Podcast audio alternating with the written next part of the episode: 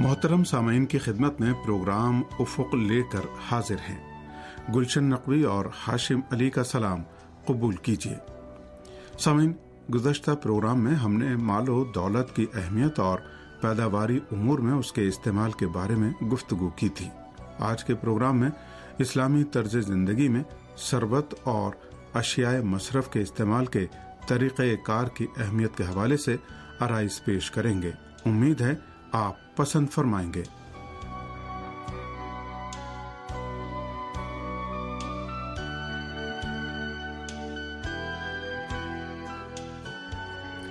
اقتصاد کے معنی اعتدال اور میانہ روی کے ہیں۔ اسی لیے امور خانہ داری اور معاشرے کے امور کے انتظام اور چیزوں کے استعمال کی کیفیت کے بارے میں بحث و گفتگو اقتصادی مسائل میں شامل ہوتی ہے۔ اسلام کی اقتصادی تعلیمات کے ایک بڑے حصے کا تعلق اشیاء کے استعمال اور ان کے انتظام و انصرام سے ہے۔ قرآن کریم میں الہی نعمتوں سے صحیح استفادے پر تاکید کی گئی ہے۔ الہی نعمتوں کے درست استعمال پر اس لیے تاکید کی گئی ہے کیونکہ یہ امر انسان کی ترقی و سربلندی کا باعث بنتا ہے۔ قرآن کریم میں پروردگار عالم نے مال و ثروت کو اپنے بندوں کے لیے اپنی نعمت اور شکر گزاری کا وسیلہ قرار دیا ہے۔ سورہ بقرہ کی آیت نمبر ایک سو بہتر میں ارشاد الہی ہوتا ہے، اے صاحبان ایمان، جو ہم نے تمہیں پاکیزہ رزق عطا کیا ہے، اسے کھاؤ اور دینے والے خدا کا شکر ادا کرو، اگر تم اس کی عبادت کرتے ہو۔ دین اسلام میں اشیاء مصرف کے استعمال سے متعلق اخلاقی اصول و ضوابط اسلامی طرز زندگی میں اشیاء کے استعمال کے مثالی طریقہ کار کی شناخت میں اہم کردار رکھتے ہیں۔ اگرچہ وقت، جگہ، افراد اور مخصوص اقتصادی اور ثقافتی حالات کے پیش نظر استعمال کی کیفیت و نوعیت میں فرق ہوتا ہے، لیکن مجموعی طور پر تمام مراحل میں سربت و اشیاء کے استعمال کے اصول کا خیال اور لحاظ کیا جا سکتا ہے۔ اس پروگرام میں بعض اصولوں کا مختصر ذکر کر رہے ہیں۔ اسلامی تعلیمات میں اشیاء کے مصرف کا ایک اصول اسراف اور فضول خرچی سے پرہیز کرنا ہے۔ اسراف کے لغوی معنی اعتدال کی حد سے آگے بڑھ جانا ہے۔ اسلامی تعلیمات کے نقطۂ نظر سے اسراف اور زیادہ روی کے حرام ہونے میں کوئی شک و شبہ نہیں ہے۔ یوں تو اسراف عام اصطلاح کی روح سے متعدد مصداق پر مشتمل ہے، لیکن اس کا نمایاں مصداق مالی اسراف ہے۔ قرآن کریم میں اسراف سے دوری اختیار کرنے پر تاکید، اسلامی طرز زندگی میں صحیح مصرف کا ایک نمونہ پیش کرنے کی اہمیت کی غماز ہے۔ اسراف اور زیادہ روی کی نمایاں ترین علامت سرمایہ اور سربتوں نیس مادی وسائل و ذرائع کا ضائع کرنا اور بے جا استعمال ہے۔ اسراف اور بیجا استعمال سے دوری ان مسائل میں شامل ہے کہ جن کی جانب قرآن کریم کی متعدد آیات میں اشارہ کیا گیا ہے۔ مثال کے طور پر سورہ انعام کی آیت نمبر 141 میں خدا فرماتا ہے، تم سب ان باغوں کے پھلوں کو جب وہ تیار ہو جائیں تو کھاؤ، اور جب کاٹنے کا دن آئے تو ان کا حق ادا کرو، اور خبردار اسراف نہ کرنا کہ خدا اسراف کرنے والوں کو دوست نہیں رکھتا ہے۔ الہی نظریے کے مطابق مصرف اور استعمال کے شرائط اور حدود ہیں جن کی رعایت انسان کی انفرادی اور اجتماعی ترقی میں معاون و مددگار ثابت ہوتی ہے۔ اگر اس میں کمی یا زیادتی سے کام لیا گیا تو یقیناً نظام معیشت کو نقصان پہنچے گا۔ اسی لیے اسلام میں مصرف میں اعتدال اور کفایت شعری پر بہت زیادہ تاکید کی گئی ہے۔ اسراف اور فضول خرچی معاشرے کو بھاری نقصان پہنچانے کا باعث بن سکتی ہے۔ اسراف کا براہ راست اثر خاص طور سے ان معاشروں پر پڑتا ہے جن کی آمدنی اور وسائل و امکانات محدود ہیں یعنی ایسے معاشرے غربت و افلاس کا شکار ہو جاتے ہیں۔ اسی حوالے سے حضرت رسول اکرم صلی اللہ علیہ و وسلم نے فرمایا ہے کہ جو شخص اپنے اموال میں اسراف اور فضول خرچی کرے گا، خدا اسے فقر و ناداری میں مبتلا کر دے گا۔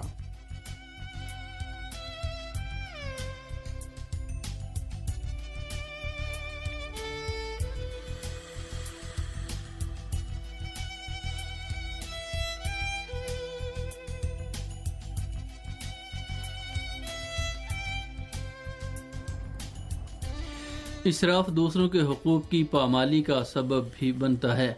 اسلامی اقتصادی اصولوں کی بنیاد پر زمین میں موجود مادی ذرائع و وسائل تمام انسانوں سے متعلق ہیں اور ہر انسان اپنی معمول کی ضرورتوں کے مطابق ان وسائل سے استفادے کا حق رکھتا ہے۔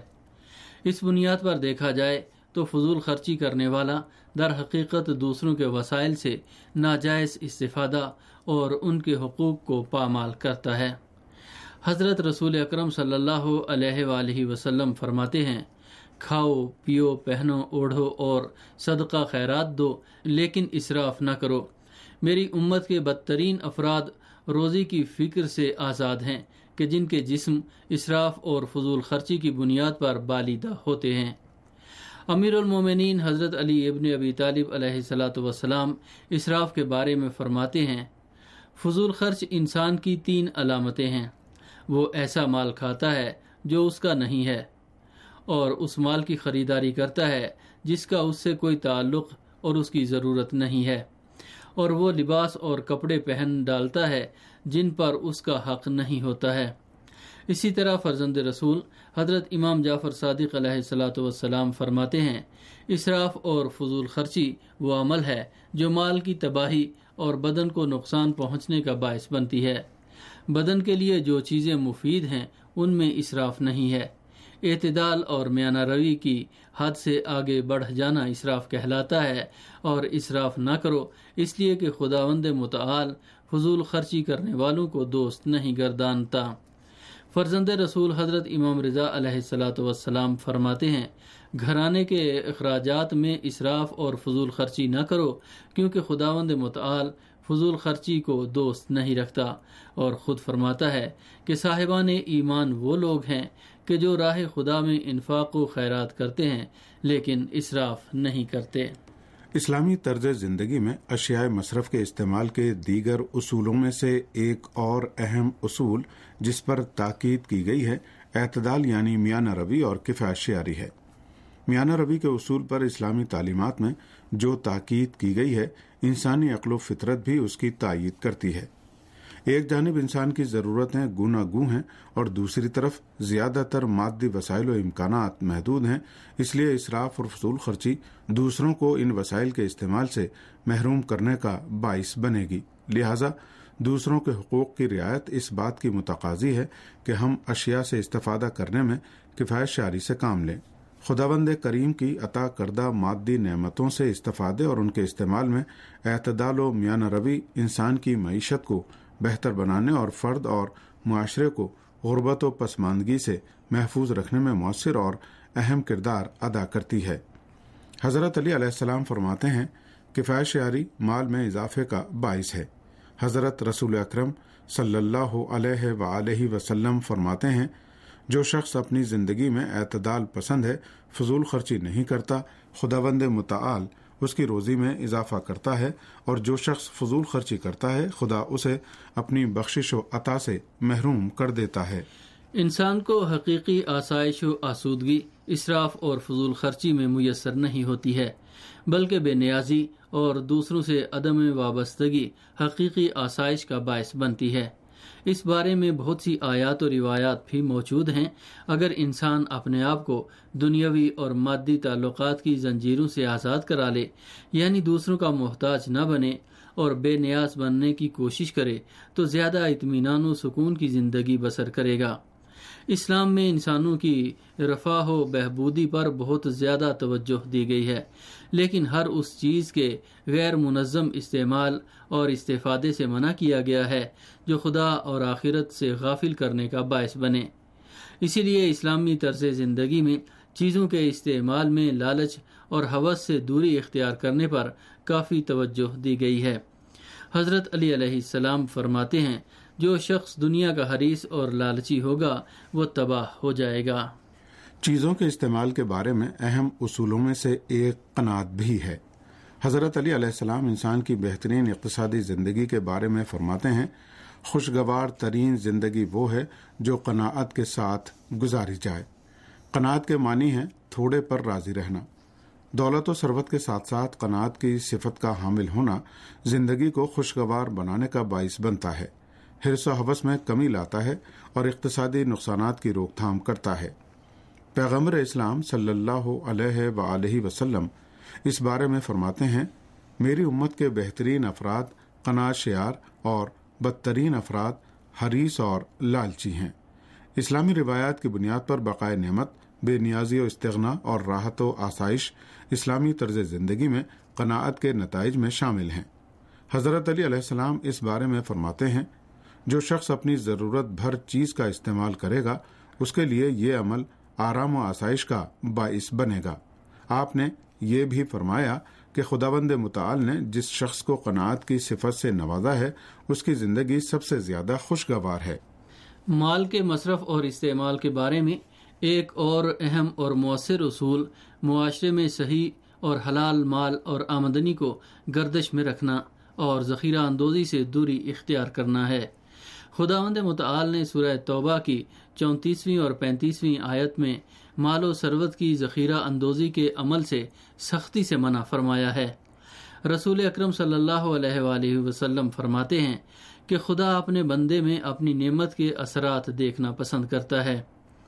اسلامی تعلیمات میں الہی نعمتوں کے مصرف اور استعمال میں بخل اور کنجوسی سے کام لینے سے سختی سے منع کیا گیا ہے۔